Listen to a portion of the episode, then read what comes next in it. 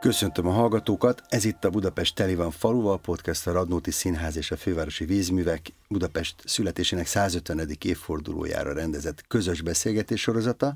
Én Bojár Iván András vagyok. Mai vendégem Saly Noémi, várostörténész, gasztrotörténész, Budapest múltjának szerelmese, a Nagy Budapest törzsasztal prominense. Nagyon örülök, hogy itt vagy a stúdióban. Köszönöm szépen, hogy eljöttél. Én is köszönöm szépen a meghívást. Azt a kérdést szoktam föltenni ilyenkor, hogy neked melyik a falud, de hát ezt majdnem mindenki tudja, neked a Tabán a falud. Bizony. Mióta vagy a Tabánba? Hát 1956. június 10-e óta már 3 napos voltam, mikor hazavittek a Margit kórházból.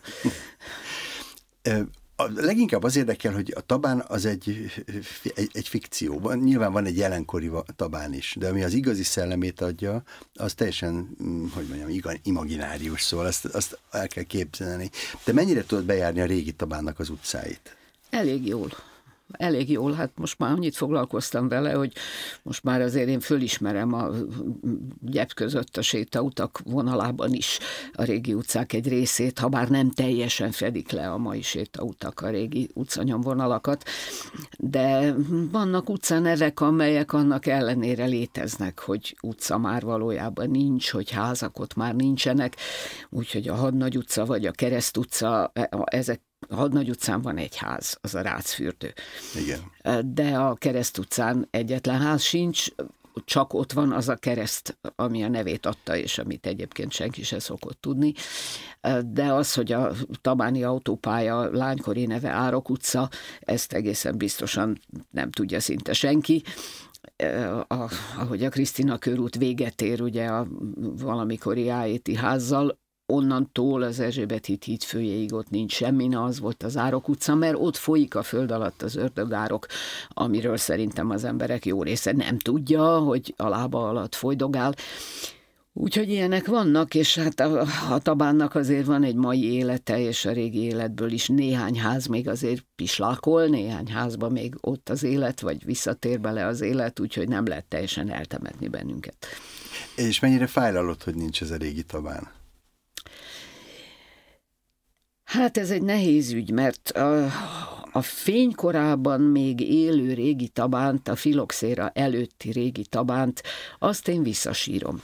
Az 1880-as évek közepéig tartó Tabánt, vagy végéig tartó Tabánt, azt visszasírom, mert akkor a Tabán egy ilyen Szentendre-szerű, peckes kis mezőváros volt, borvidék, rangos-gangos kereskedők, rangos-gangos szőlősgazdák, karbantartott házak, iskola, nagy közösségi élet, minden, amit akarsz. Na most ennek a filoxéra vett véget, és akkor utána következik hát egy körülbelül 50 év rettentő mélyrepülés, amiben a főváros is nagyon vétkes, és nagyon felelős, de hát ők meg ugye akkor már a századfordulói nagy Gründerzeit korszakában inkább egy olyan fajta fejlesztésre gondoltak, ami Pesthez tette volna hasonlatossá Budát, és akkor kitaláltak először Holmi Villa negyedet, hogy majd az lesz ott a nyomor telep helyén, aztán még jobb ötletük támad, hogy majd akkor fürdő negyedet fognak oda építeni. És akkor ezt rendre akadályozzák mindenféle tényezők, de a tabániak már azt tudják, hogy őket ki fogják sajátítani, hogy őket már halálra ítélte a főváros, tehát nem költenek a házaikra. Tehát meg amúgy se telne nekik, mert ugye a szőlőnek vége van, abból élt mindenki. És akkor a főváros meg úgy gondolkozik, hogy hát most már úgyis mindjárt lebontom ezt az egészet a vérbe, akkor most már ezeknek csináljak én kövezetet, ezeknek csináljak közvilágítást, ezeknek adjak közbiztonságot, hát a túrót, hát minél gyorsabban pusztul, annál jobb. És annál kevesebbet kell majd kárpótlásként fizetni a kisajátítandó házak tulajdonosainak. És akkor hát ennek a kettőnek az összjátékából lesz aztán az, hogy tényleg a 20-as évek végére, 30-asok elejére már valóban egy patkányfészek, egy nyomortelep, egy borzalom lesz a Tabán, azt én már nem sírom vissza. De hát ez egy aljasság volt, ez egy összeesküvés volt a Tabánnal szemben, hogy ahelyett, hogy megpróbálták volna életbe tartani, csak gyorsították a pusztulását. Valahol azt olvastam, hogy a Tabán létéhez hozzátartozott, tulajdonképpen az is magyarázta, hogy a hajóhíd, ami körülbelül ott a ti házatok környékén van, vagy attól egy picit északabbra volt, ugye az nagy forgalmat vonzott, és ezért akik nem akartak már éjszaka átmenni, vagy nem lehetett éjszaka átmenni a Dunán, azok ott a Tabánban lévő fogadókban szálltak meg, és azokat a kocsmákat töltötték meg, és aztán amikor a Lánchíd megépült, akkor ez még tartott egy darabig, de amikor már az alagút is elkészült, akkor már senki nem ment arra. Ez egész pontosan így van, igen. Hát olyan hosszú folyamat és nagyon sok nagy szög van a mi koporsónkban. Mert ugye egyszer van az 1810-es nagy tűzvész. Aha. Az úgy lenullázza a Tabánt, hogy akkor a körülbelül becsült érték, de körülbelül 800 házból 40 marad állva. Ma is annyi van. Oh. Akkor újjáépül, és akkor lesz belőle egy ilyen elég daliás valami, ami hát mondom, egy ilyen Szentendre-szerű dolog. Nagyon jó kis házakkal. Ilyenekből lehet látni még ma, ugye ilyen a Semmelweis Múzeum épülete, a Szarvasház épülete, meg nálunk a Döbrentei utcában van még 3-4 ilyen, ebből a korból való jó kis ház. Na ez van 10-be. Utána 38-ba csak bejön az árvíz hozzánk is, ha nem is annyira, mint amennyire Pestet letarolja, de azért mind a két templomban elég ér a víz, szóval az se volt egy tréfa dolog. Akkor utána 1849-ben jön az ostrom. És akkor átmegy a honvéd sereg, átgázol a Tabánon. Az se tett neki jót. Meg lőnek jobbról, lőnek balról. Hát hogy a fenében? Hát a Buda, persze. Hát Buda ostroma. Csak azt hittem, hogy ezt az észak-nyugati oldalon. Hát ezt a Krisztina város felől, na de hát ez ebből a Tabán nem tud kimaradni. Hát nem tud. Akkor oké, ez megvolt. Akkor közben ugyanabban az évben, 1849-ben a Lánchíd, amit mondasz. Hogy a Tabánnak ez a központi átkelőhelyi szerepehez megszűnik. Akkor 1853-tól már átjárható az alagút, ami még akkor nincsen kész, mert még 10 évig szüttyögnek vele, de már átjárható, tehát akkor nagyon frankó átjárnak. Akkor 1864-ben jön a déli vaspálya. A déli vaspályáról te azt hinnéd, hogy az frankó, mert összeköt minket a nagyvilággal. Hát a nagy büdös túrót, mert annak az indóháza, az ott van az én volt iskolámtól, a Szilágyi Gimnáziumtól, mit tudom én, 200 méterre.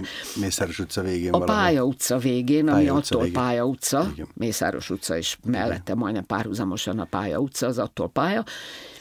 És hát ugye ott egy vasúti töltés van, még nincs az meg az a híd.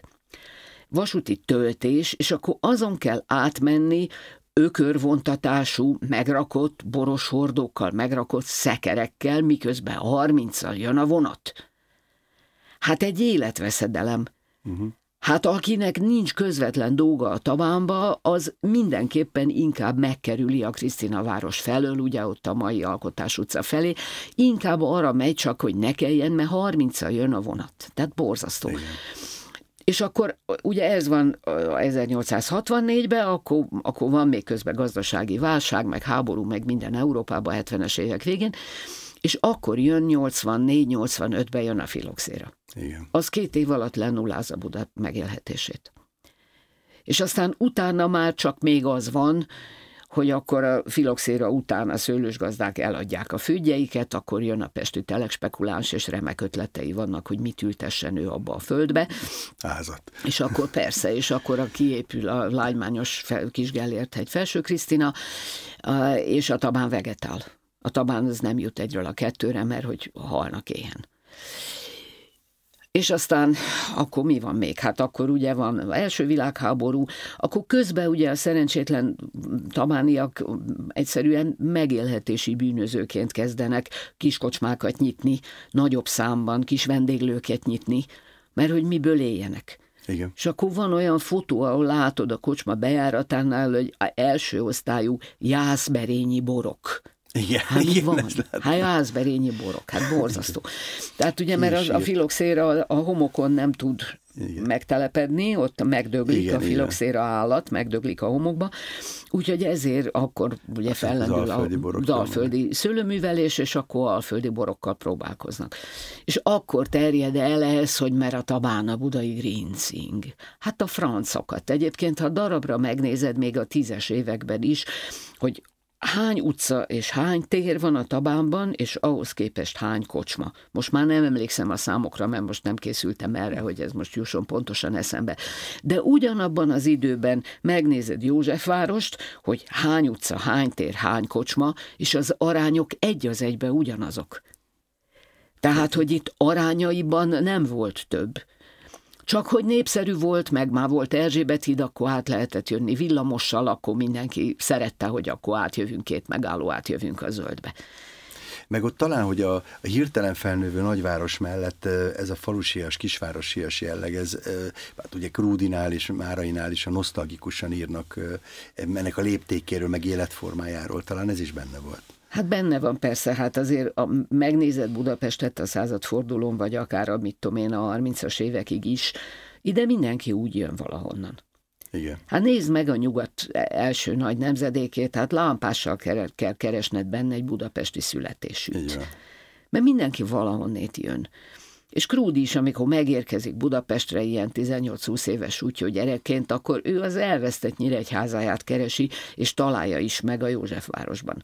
Az, hogy aztán utána majd a terézvárosi kuplerájok hogy fogják őt beszipantani, az egy másik történet, de amikor megérkezik, akkor ő ezt a falusias kis világot keresi, és ezt akkor még nem kunst megtalálni Budapesten.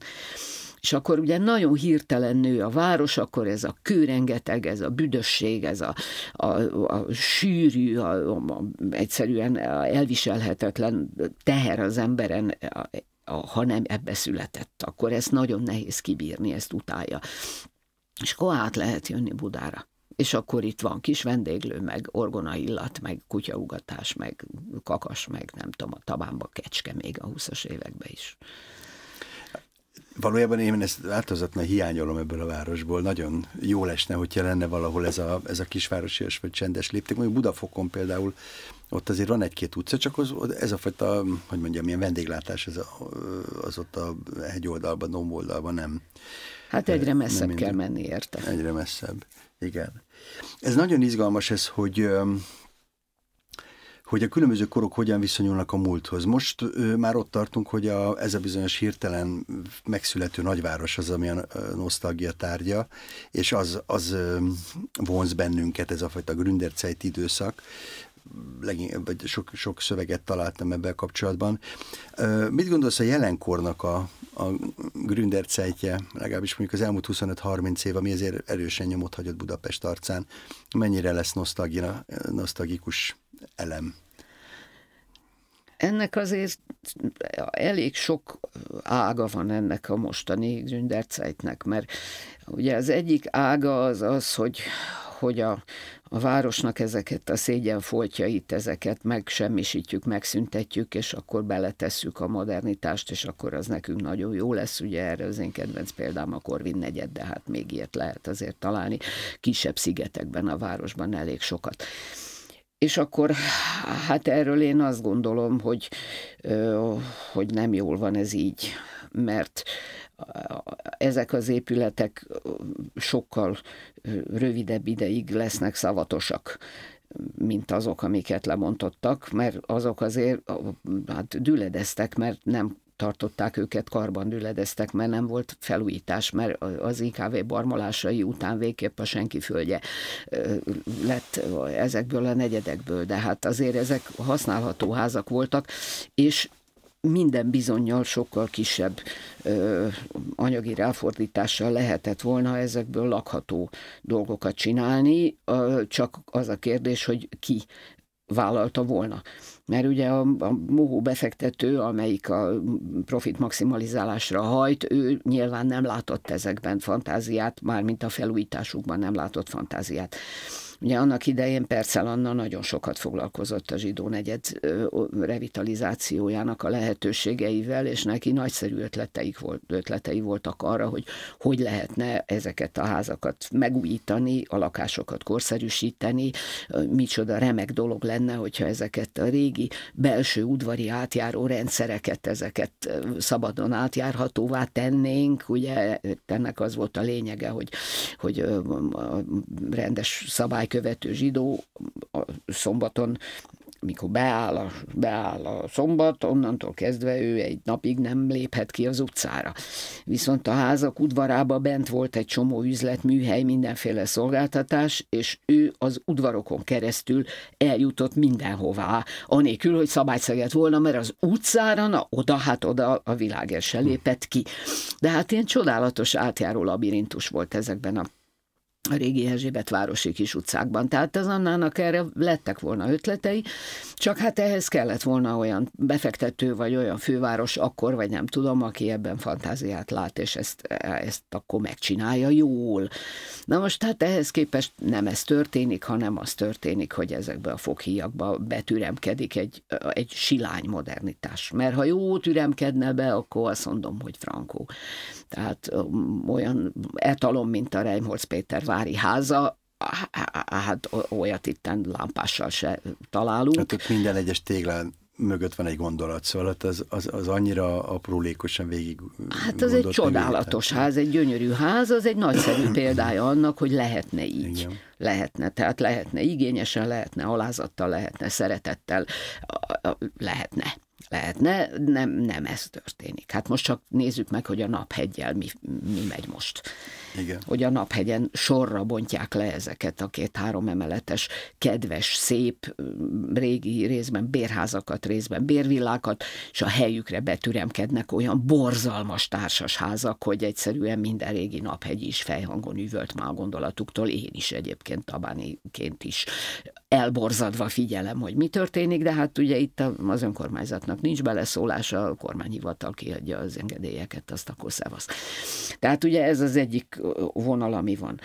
A másik vonal az, ha lehet, az még rosszabb, amikor nem is csak házakról beszélünk, hanem komplett negyedeknek a teljes, sőt, műemlék együtteseknek a teljes eldózerolása, ennek a legborzalmasabb példája a Vágóhíd. Hát ami a Vágóhíddal történt, az szerintem egy világbotrány. Igen. Az egy katasztrófa. Igen, csodálatos. És majd a következő lesz Kőbánya, a sörgyár borzalmas állapotban van. Hát szóval... és egy fantasztikus épület. Igen, és olyan lehetőségek vannak ezekben a házakban. Most erre azért voltak próbálkozások, mert azért tudtak csinálni loftlakásokat a malmokból, ott a Soroksári út elején, tehát hogy lehetne ezt is, lehetne jól, lehetne elegánsan, lehetne jövedelmezően. De a dózer van helyette, ami ugye szörnyű környezetpusztítással jár maga a bontás, és ennél sokkal nagyobb baj, hogy mekkorával fog járni majd azoknak az épületeknek a bontása, amiket most a helyükre raknak. Igen. Hát, hogy hosszú távon. Hát az talán már nem lesz, szóval addigra a világ annyit fog változni fejben szerintem, hogy még egy ilyen kört nem bír el a... Hát jó, de hova rakják azt a sípet? Hát ezek össze fognak dőlni, mert ezeket a házakat nem 100 évre tervezik. Igen. Hát ezek össze fognak dőlni. Hát műszakilag ezek borzasztó sok, ezek a vasbeton szerkezetek nagyon, sajnos túl sokáig eltartanak, tehát ezeket szétszedni nagy energia, nagy munka, de esztétikailag meg funkcionálisan valóban hamaravulnak. Igen, és hát rondák és igénytelenek építészetileg, nem tesznek hozzá a városhoz igazán semmit. Még azért egy pillanatra térjünk vissza Tabánhoz, hogy legyen valami kis idilli is ebben a beszélgetésben újra. Van egy szép írásunk Ottlik Gézától, Tabáni reggel, amit reggeli, igen, és Pál András olvassa föl. Ottlik Géza, Tabáni reggeli. Ahol a nagy híd nekifut a hegynek, s a városi villamos simpárjai ijetten térnek jobbra-balra, a püspök felemelt kőkarja alatt az autóbusz is új lélegzetet vesz a hegyi út kaptatójához. Aszmásan átkapcsol, és egy pillanatra kinézünk az ablakán. Üres telket látunk, melyet hóborít. Ezen a helyen állott az Erzsébet híd kávéház. Barátom felén fordult, a szeme csillogni kezd. Tudom, mit akar mondani. Egy régi farsangi kora reggel jut az eszünkbe.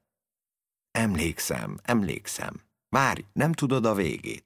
De minek a végét? Nem esett itt semmilyen tréfa, semmilyen csattanós, mókás történet, csiklandozó furcsaság. Csak azon nevettünk most, hogy egyszer mennyit nevettünk itt. Reketre nevettük magunkat egyszer. Kékre vált arccal döltünk a falnak, fuldokoltunk, alig bírtunk hazamenni. A hídon is megmegálltunk, olyan ellenállhatatlanul mulatságos volt, hogy élünk. Természetesen nevettünk Gyula bácsin is, barátom rokonán, aki vidékről jött fel a Farsangra fehér képű kislányával. De akkor is nevettünk volna, ha Gyula bácsi a világon sincs. Egy bál után reggel 7 óra körül zajos társasággal kísértük őket szállásuk felé Budára. Ilyenkor igen nehéz szétoszlani, abba hagyni az éjszakát. Az Erzsébet híd kávéház előtt megálltunk. A tükörablak mögött frissen borotvált úriemberek reggeliztek, megfontoltan kenegették kifliükre a vajat. Térjünk be még ide! Gyula bácsi szemöldöke felszaladt a homlokára. Micsoda gondolat, egy kávéházba! A kislány sápadtan pislogott apjára. Az anya egyetlen pillantást vetett csak az urára, és Gyula bácsi dühösen vágta fejét a szügyébe. Megfordult, berobogott az ajtón. Magába süppedve ült a bársonypamlagon. Elfelejtkeztünk róla, csak a végén lettünk megint figyelmesek rá. A fizetőpincérrel vitatkozott. Mi ez? kérdezte. Hát ez? Hát ez? Ujjával a számla tételeit bögdöste. 2 tojás pohárban, lehelte a főpincér. Micsoda? Csattant fel Gyula bácsi. Maga nekem 52 fillért számít 2 híg tojásért? Mindnyájan feléjük fordultunk. Gyula bácsi az asztalra csapott. Rablók! Kiáltotta. Barátom felállt, odalépett. Igazad van, Gyula bátyám, mondta. Ez árdrágítás, üldözendő. El fogjuk intézni a dolgot. Tudomására hozzuk az egészet Kovácsovszki őméltóságának. Kovácsovszki igazságos ember, de szigorú. Légy nyugodt, Gyula bácsi, ez a kávéház el fog tűnni a föld színéről. Itt kőkövön nem marad. Gyula bácsi kelletlenül dörmögött. Kovácsovszki egyébként a kémia professzorunk volt, egy bandzsító idős tudós, akinek az előadásain a hallgatóság még aludni is unt. Sok-sok év telt el. Gyula bácsi a nyáron ismét fent járt a fővárosban, s a barátom nem állta meg, hogy el ne vigye a Döbrentei térre. Látod, mutatott rá a napraforgókkal övezett üres házhelyre. Lebontották a kávéházat, amiatt a dolog miatt. Ne bolondozz, hördült fel Gyula bácsi. De az öccsének meg se rezzent a pillája. Gyula bácsi végül lesütötte a szemét, és bizonytalan hangon motyogta maga elé. Ez a Kovácsovszki? Ez a Kovácsovszki? Hát ez már majdnem csattanója lehetne a történetkének, de ahogy a barátom elmesélte, nem nevetett egyikünk sem. Fene tudja miért, inkább elszomorodtunk. Mit tudsz te erről a kávéházról? Hiszen te maga döbrentei téri vagy. Én döbrentei utcai vagyok. Döbrentei utcai. De hát igen. Általában mindenki nagyon el szokott álmélkodni, mikor meglátnak olyan fényképet vagy képeslapot, ahol a hajdani döbrentei tér látszik, aminek az akkori nyugati térfala az 3 gyönyörű bérpalotával volt ékes. Ott, ahol most a Hegyalja út fölmegy, igen. Ott volt 3 állatian szép ház.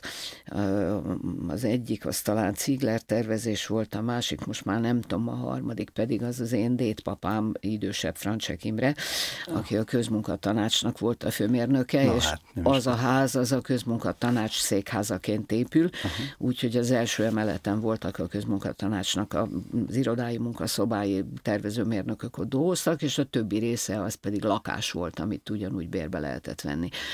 De nem abban, hanem a házsornak a legdélibb, tehát a hegy felé eső sarki házában, ott volt az Erzsébet híd kávéház, ami egy elegáns, szép, abszolút ilyen méltóságosok kávéháza volt.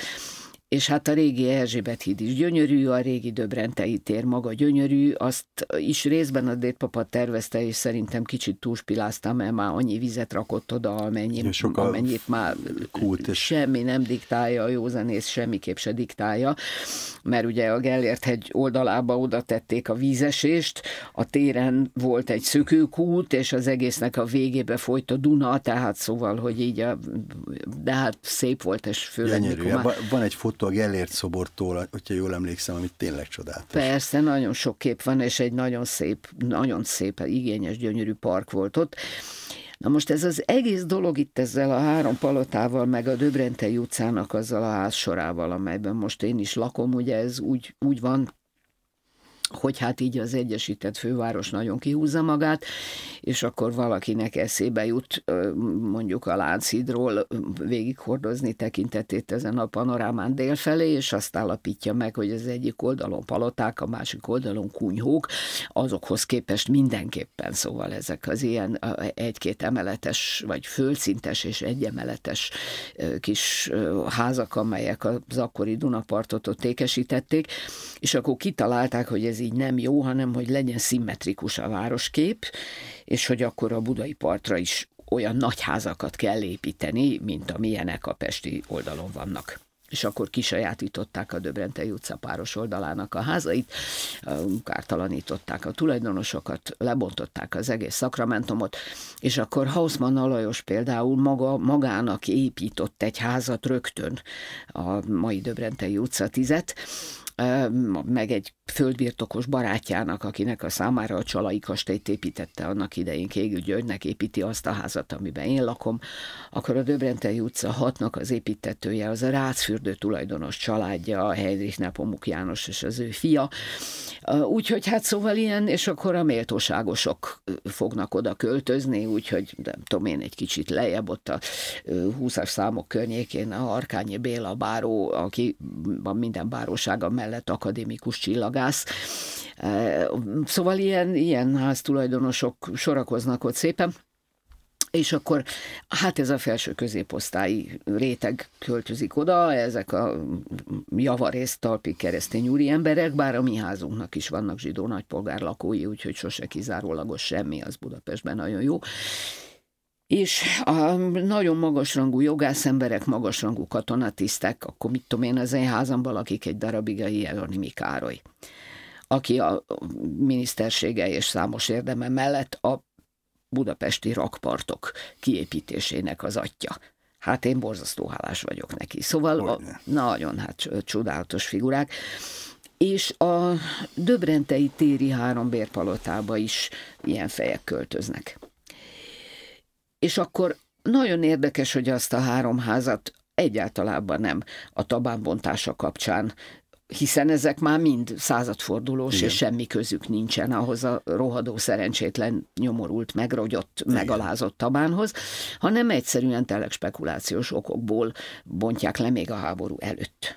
Mennyi időt álltak ezek a házak? Pár évtizedet összesen? Hát a pár évtizedet, de azért ezek szerintem már a 90-es évek legvéget századforduló környékén épülnek azok a házak, mind a három. Úgyhogy hát végül is 40 évet körülbelül, 40 évet álltak, de hát állhatnának még azóta hogy is állhatnának, és milyen jó lenne, ha állnának. Nyilván műszakilag kibírnák. A közösségi média az olyan, mint egy ilyen ablak, így kicsit bele lehet látni a te életedbe is azon keresztül. Ma reggel is posztoltál a felhőkről egy... Hát a felhők voltak ma reggel, őrület volt. Igen, és ez nagyon jó, hogy nem vagyok a Dunaparton, de hát ugye ott van a legfantasztikusabb természeti látvány, ahol te laksz, és akkor ilyen időnként nyerek valami képet arról, hogy éppen mi történik Budapesttel, vagy Budapest fölött az égen. Ülök, mint egy tűztoronyba az őr. Igen, nézem, hogy nem ége valami. Egy kicsit ezt szerettem volna megkérdezni, mert ugye arról is szoktunk értesülni, hogy mikor van a befőzés nálad, meg egyebek, tehát a fontos dolgokról azért mindig tud az ember, de hogy mondjuk egy napod, hogy néz ki? Mert ugye hát azért mellette te időről időre nem csak lekvárokat állítasz elő, hanem könyveket is, és ugye azok is megszületnek valahogy. Igen, hát egy átlagos nap, amikor nem hajszol engem senki semmire, akkor az úgy néz ki, ugye a boldog szabad nyugger, aki most már 3 éve vagyok én, azt csinálok, amit akarok. Úgyhogy reggel magamtól fölébredek. És akkor, ahogy a szegedi népnyelv mondja, körülbírálom magamat, és azt állapítom meg, hogy egy szabad ember fekszik itt. Igen. És akkor még fektem be, megpróbálok következtetni a nap állásából arra, hogy vajon hány óra lehet, keljek, ne keljek, és hogy mit fogok ma csinálni egész nap. Ezeket átgondolva kelek, akkor ugye a reggeli szertartásaimon túlesem, ez abból áll, hogy kávét dűtök az arcomba, meg, hát így megülöm a fajanszot, zuhanyozok, felöltözöm. És akkor már ugye eldőlt még az ágyban, hogy például van-e otthon ennivaló, az elég-e és mire. Ha nem, akkor el kell mennem piacra. És akkor hol van ott elmegyek. Piac? Hát én a Fehérvári úti piacra járok, ami nekem ugye 4 megálló vagy 5 megálló a villamossal, és oda én akkor szoktam át a Nagycsarnokból, amikor a Ferenc József hidat felújították, és le volt, édesfiam, zárva az a híd, és akkor ilyen csúszós deszkákon kellett átkecmeregni, és rájöttem, hogy tiszta hülye vagyok, rajta maradok a villamoson, elmegyek a Fehérvárira. Na most hát ennek már ilyen, ugye 30, nem tudom hány éve volt, már nem emlékszem, hogy hányban volt a Szabadsághíd felújítása, de én akkor oda átszoktam, és most nagyon szíves, jó viszonyban vagyok ott az áru egy részével, és tehát oda megyek zsákmányt szerezni. És ott van nagyon kiváló gyergyói sajtos, meg van kitűnő hentes, meg vannak jó zöldségesek, meg van olcsóság, meg drágaság, lehet választani, és legfölül pedig ott vannak a nagyon jó ilyen etetőhelyek, ahova az egész műegyetem is kajálni jár, és akkor ott is most már egészen szofisztikált, mindenmentestől kezdve a hirtelen sült finom húsoktól a kínain át, és a kitűnő halas, tehát hogy így mi lángosos, minden van, amit akar. Na, úgyhogy akkor ott a zsákmányszerző körutamra elindulok, betárazok, hazamegyek, főzök, vagy betárazok, vettem valami készkaját, hazamegyek, megeszem. És akkor leülök dolgozni, akkor megválaszolom az e-mailjeimet, akkor elkezdek folytatni valami megkezdett munkát, miközben azt csinálom, akkor időnként ugye az úgy van, tudod, hogy a rezgő, orcimpájú és farkincájú vadász ebb fúrja magát előre a susnyásban, és akkor ugye rátapasztja orrát a nemes vad véres csapájára, amit követnie kell, de jobbra pillant, és egy még langyos nyúlfészek. Balra pillant, és egy zsenge fácán csibeverdes a szárnyacskáival. Na most ugye jó vadász ebb ilyenkor nem emeli el az orrát a véres csapáról, de megjegyzi, hogy ezek hol voltak, és akkor azokra később vissza lehet térni, és akkor kiderül, hogy azokból még egy cikk, vagy még egy könyv, vagy valami lesz, vagy egyszerűen megtudtam valamit mondjuk Budapestről, vagy valami helyről, amit tőlem, akkor tök boldog vagyok.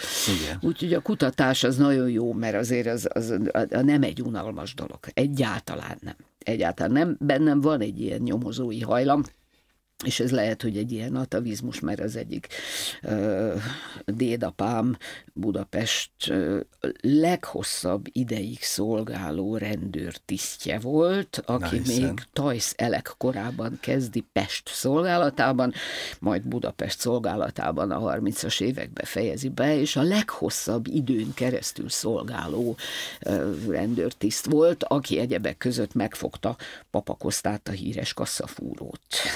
Gratulálok ki innen a stúdióból. Tudd meg, ugye? Tehát szóval, na, úgyhogy ez is benne van nekem. Volt Ács, ősöm, Molnár, ősöm, késesmester, ősöm, építész, ősöm, rendőr, ősöm, és akkor hát ezek ugye mind. És mind budapestiek voltak? Hát az 1860-70-es évektől akkor kezdve érkeznek meg, van, aki már sokkal korábban itt van, de mondjuk mindenki akkorra jön meg, úgyhogy mikor a nagy felfutás van, akkor már itt van mindenki. Igen. Na és akkor napomra visszatérve, tehát akkor ezzel telik az idő, akkor délután van, hogy valaki jön, van, hogy én valahova megyek, akkor kiállítás van, az lehet délelőtt is, hogy valami kiállítás megnyitó, vagy nem tudom, valami van, akkor oda elmegyek. És akkor ugyanígy, akkor nagyon korán szoktam ebédelni, és nagyon korán szoktam vacsorázni, úgyhogy már 6 óra körül, akkor ott tólálkodom a konyhában, és akkor utána már nem eszem, csak legfőjebb almát, vagy mit tudom én, valami gyümölcsöt.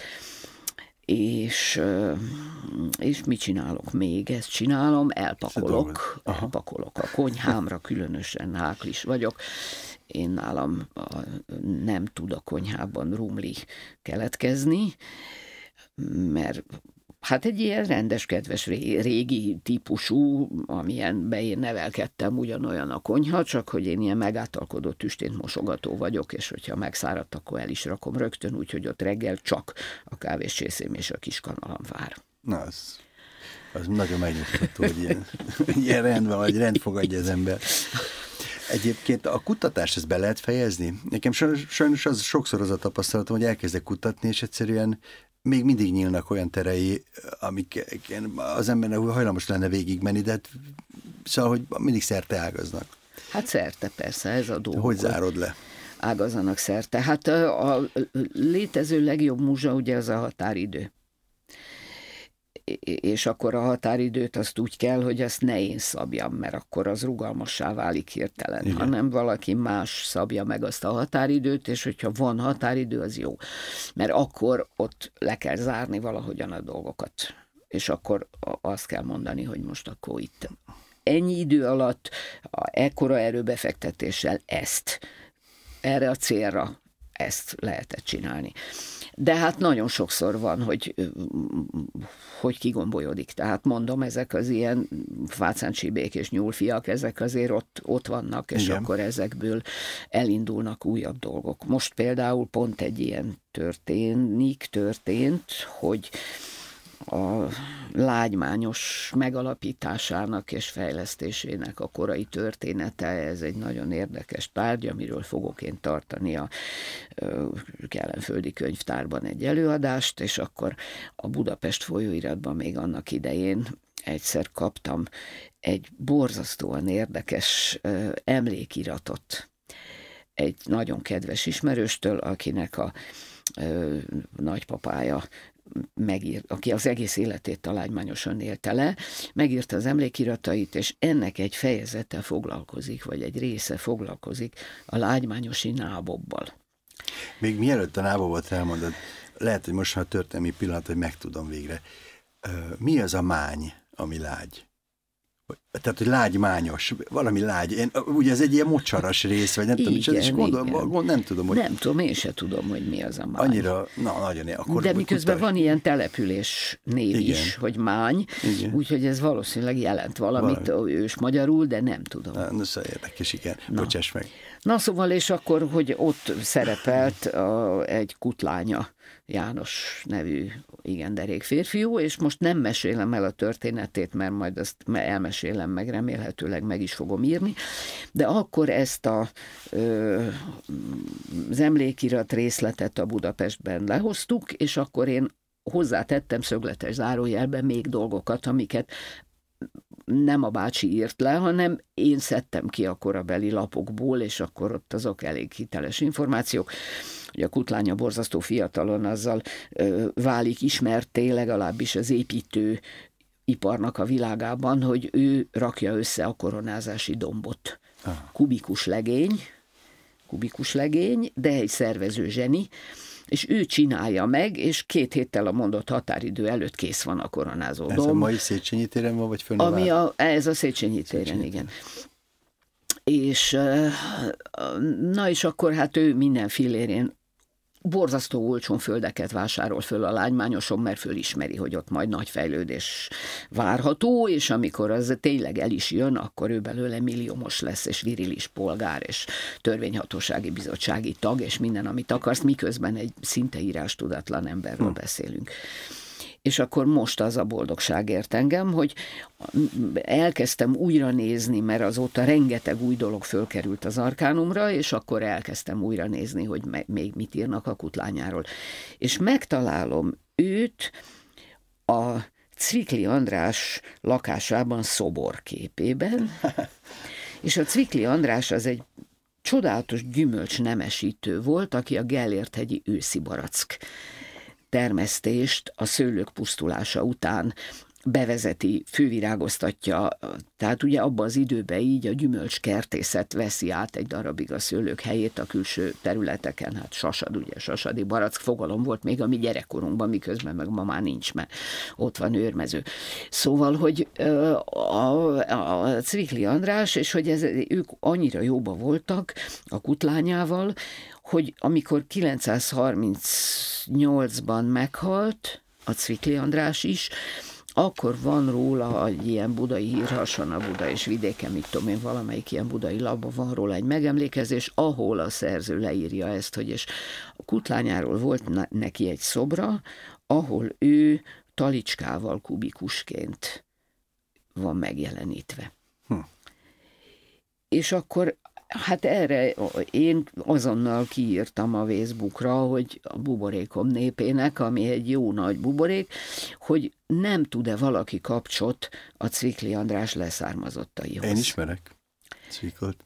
Na most hát, de nekem... Nemzeti Galériában. Ó, nem a művészettörténész, és nem a bárhogy. Szóval igen, a Czvikliek ezerféleképpen írják a nevüket, azt, hogy a művészettörténész rokona volt-e ennek az én gyümölcskertészemnek, ezt most még nem tudom, de egy perc alatt bejelentkezett a Fehér Béla író-gasztrotörténész kedves cimbora, akinek telefonszáma van a Németországban élőre származottakhoz, és 5 perc múlva kiderült, hogy nem csak, hogy telefonszám, meg hagyaték, meg fényképek, meg minden, és majd jönnek tavasszal, és lehet a Cziklit kutatni, hanem megvan a szobor. Kint van Németországban. Csodás. Kutlánya Jánosról készült szobor, és már a Béla kezdett azon tovább agyalni, hogy a család úgy tudja, hogy Pásztor Jánosnak az alkotása, aki egy jelentős szobrász, és akivel jóba volt állítólag a Czvikli, de lehet, hogy ez talán a Kutlánya is jóba volt vele.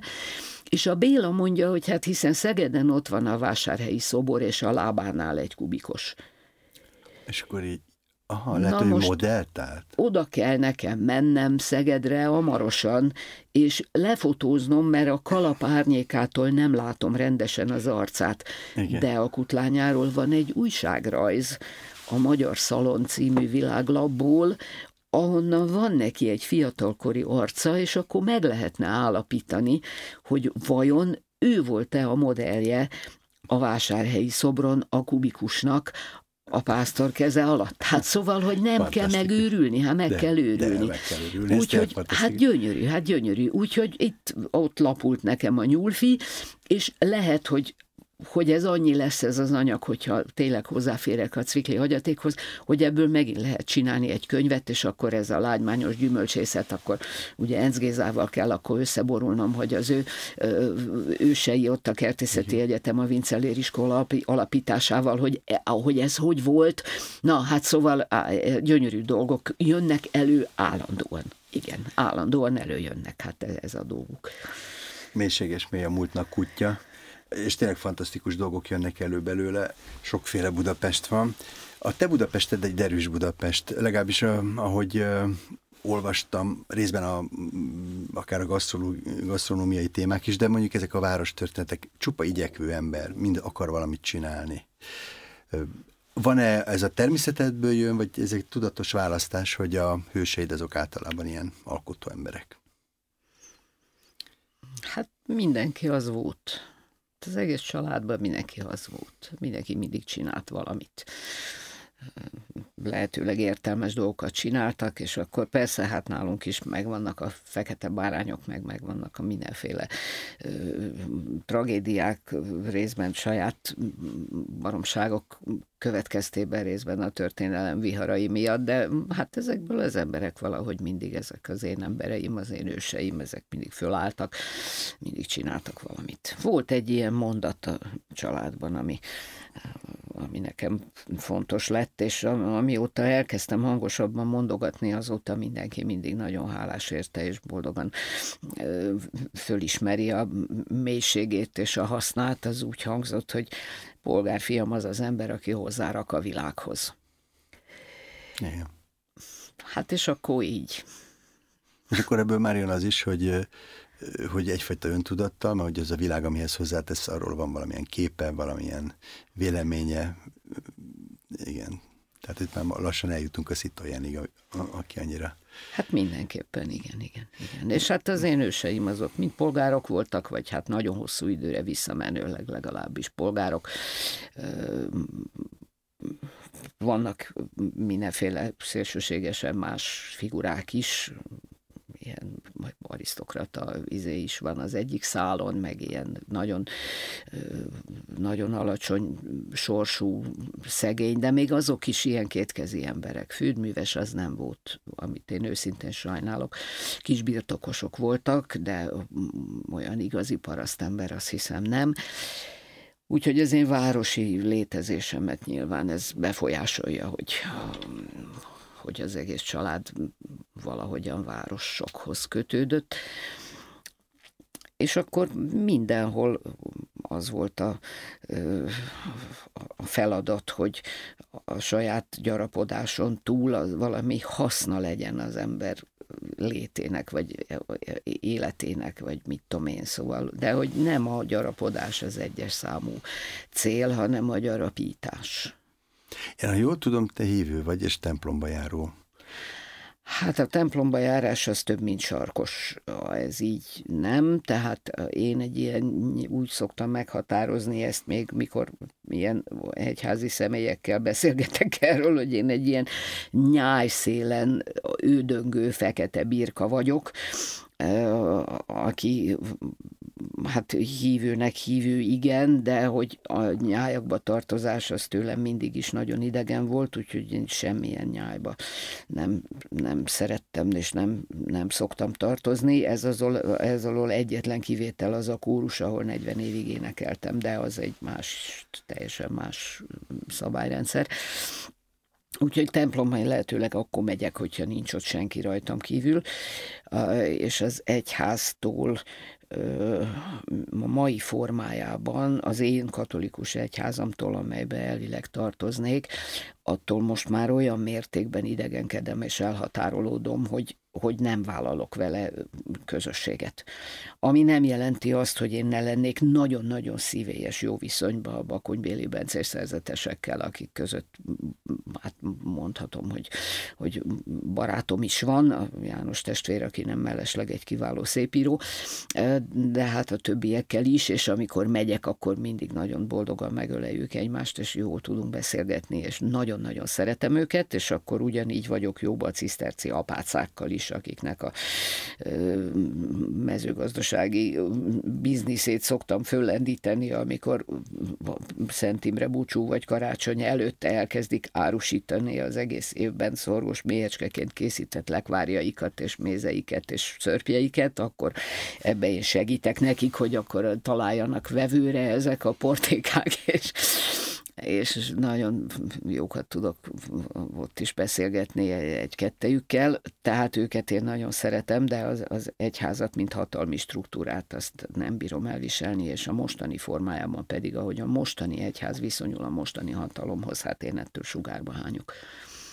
Igen, ezt gondoltam, mert hogy általában is, hogyha ugye a hagyományos, nem is tudom, társadalmi szereposztás szerint, hogyha valaki az, nem tudom én, mondjuk a keresztény törzshöz tartozik, akkor idegenkedve, sőt, sokszor elutasítóan viszonyul másokhoz. Tehát az, hogy van mondjuk egy budai keresztény középosztálybeli esetében egy némi szalon antiszemitizmus szinte elvárt.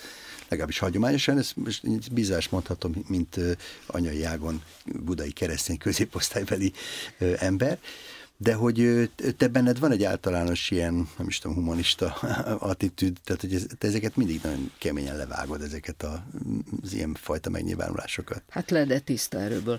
Ennek az egyik oka az, hogy az én őseim között is azért ott ugye minden van, mint a bucsúba, úgyhogy nem csak, hogy mindenféle foglalkozású, hanem mindenféle nemzetiségű, mindenféle hovatartozású és mindenféle vallási felekezet is szerepel, szerintem helyesen, mert én így Budapestet elég jól meg tudom jeleníteni a magam személyében, úgyhogy én nekem vannak németajkú őseim, vannak tótőseim, van még befigyel valami horvát, vagy bunyebác, vagy valami ilyen ág is, az olyan messze van, hogy még azt nem tudom pontosan, még nem derítettem föl, de ilyen Gergác Vlasics ilyen nevű szereplők ottan a Sali férfiak oldalán. És akkor van egy zsidó ág, pont ennek a rendőrtisztpapának a felesége, a Spitz Mária, akinek a szülei Spitz Jakab és Frank Róza laknak Alsó Kubinban, a Felvidéken, és hát még ott is majd kell kutatnom, hogy mit lehet róluk közelebb itt tudni, hogy kik voltak, mivel foglalkoztak, ezt még egyelőre nem tudom, ezt egy szlovák honlap jó voltából sikerült kideríteni, hogy hová valósiak voltak ők, mert ezt a család nem tudta, tehát amikor összeházasodtak dédapával, akkor Spitz Mária katolizált, és onnantól kezdve elkenték ezeket az ősöket, akik azonban megvoltak, megvannak, és én nagyon szeretnék majd még kutatni ezzel kapcsolatban. Na most még vett hozzá mindehez, hogy a Francsek nagypapa, aki építész volt, és aki a Széchenyi fürdő bővítésének a tervezője, tehát az egész a Népfürdő és a strand, ami a szabadtéri része ma a Széchenyinek, ami szerintem elég szép, azt az én nagypapám tervezte. Na most ő 929-ben... Nagypapám testvére lakott ebben az épületben. Na tessék. Mert a fürdőigazgatóság igazgatója volt egy időben, amikor a 30-as évek vége felé. Szolgálati lakás, igen. Igen. És akkor nagypapa különböző okokból tönkre megy, ezt most ne feszegessük, lényeg az, hogy ő neki szabályosan el kell menekülni Budapestről, és akkor elmegy először Isztambulba, majd onnan Iránba, és akkor nagyanyám az anyjával, meg a két lányjal, akik ekkor 7 és 5 évesek, utána megy, és anyám Teheránban járja az összes iskoláját, a francia apácáknál, a mindenféle nemzetiségű osztálytársak között egy sík muszlim környezetben, majd mikor a nagyapát a gulágra hurcolják egy vasútépítkezésről az oroszok, és akkor ott ő el is tűnik úgy, hogy nem fog hazajönni soha, akkor ők majd hazajönnek. Na most ugye én anyámtól, meg egyáltalán a családi nőktől egyrészt azt hallottam, hogy szép hely, jó hely Teherán, hogy nekik voltak muszlim ismerőseik, barátaik, barátnőik a lányoknak, hogy akkor ott abba az iskolába, ott az örménytől a nem tudom miig, a dánig mindenféle, és perzsa kislányok is, akiket beadtak, a felvilágosult perzsák beadtak a francia nyelvű iskolába a katolikus nővérekhez. És amikor én 8 éves vagyok, akkor anyám elment 4 évre Indonéziába külszolgálatra. Igen, ezt szerettem volna kérdezni, hogy akkor ez hogy jött be, mert ez borzasztó érdekes, hogy a 60-as években valaki hosszú időre elmegy. Hát ez úgy jött be, hogy ugye közben apám rádiós, anyám mikor hazajönnek Teheránból egyedül, akkor valahogy szintén a rádióba bekerül, ott összeszerelmesednek apámmal. Akkor végigcsinálják a háborút, közben apám a haditudósítóként kint van a fronton, és ő a megszállt Kijevben a Magyar Rádió parancsnoka, és akkor a bokros érdemeire tekintettel, meg azért is, mert ő nagyon sikeres antifasiszta ellenálló volt, ezért őt a felszabadult Budapestről az oroszok azonnal elviszik. Elviszik, hát mert hogyha az egyik diktatúra ellen ő hatékonyan tudott küzdeni, akkor a másik ellen is fog, és a papa egyáltalán nem rejtette véka alá, hogy amit ő Kijevben megismert a sztálinizmusból, az borzalmas, és hogy az ellen ugyanúgy kell küzdeni, mint a Hitler ellen. Tehát ezt papa látta, és fenn hirdette is. Na szóval ő egy veszélyes csávó volt, és akkor emiatt elvitték. Na és akkor itthon maradtunk, vagy hát maradtak, akkor még én nem vagyok sehol, itthon maradtak, és akkor kivárta anyám azt a 10 évet, amíg apám onnan hazajött, közben a bátyám 10 évesre földseperedett, mert ő már csak azután született, hogy apánkat elhurcolták. És akkor 55-ben jött haza 10 év után a papa a gulágról, 56-ban megszülettem én, és 58-ban ő meghalt. És akkor anyám ott állt a semmi közepén, a 5 nyelv tudásának a birtokában. És hát ezt egy darabig nem volt szabad mondani, hogy ő tud franciául meg angolul, mert az nagyon gyanús volt, de aztán már a 60-as években ilyen külkereskedelmi vállalatoknál dolgozott, mint idegen nyelvű levelező, de hát egy fizetésből tartott el 4-ünket, és akkor ez már nem lehetett, ezt már nem lehetett tovább, és akkor bement a külügybe, hogy ő kimenne külszolgálatra. És akkor mondták neki, hogy itt van ez a remek dzsakartai állás, ez azért nagyon jó, mert a 2-vel ezelőtti titkárnő az egy olyan trópusi fertőző betegséggel jött haza, hogy azóta Lászlóba fekszik vigyázfekvésbe, a másik előtt pedig az megőrült, úgyhogy itt ez egy nagyon kiválónak kínálkozó állás, mire anyám mondta, hogy ő egy iszlám országban nevelkedett, a trópust bírja, köszöni szépen, úgyhogy akkor most ő menne. De minket nem engedtek vele. A bátyám akkor már katonaköteles volt, engem meg nyilván azért, mert csak. Úgyhogy az egy elég nehéz időszak volt, de hát mama végigcsinálta nagyon jól, még nagyon szeretett Zsakartába, és nagyon jól érezte ott magát.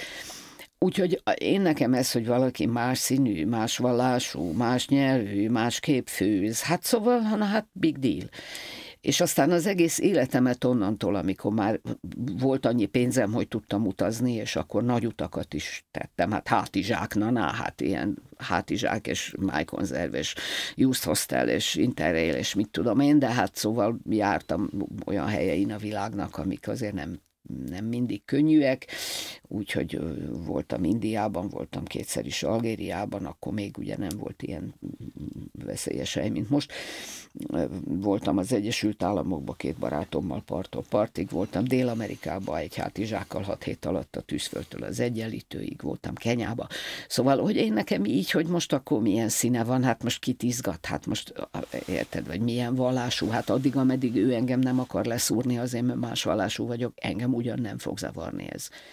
Sose felejtem anyámat, mentünk egyszer a Csörsz utcai zsidó temető előtt mentünk el, hazafelé a Farkasrétről a Döbrenteibe sokszor volt, hogyha jó idő volt, lementünk gyalog. Ez egy elég hosszú séta, de igen, jó.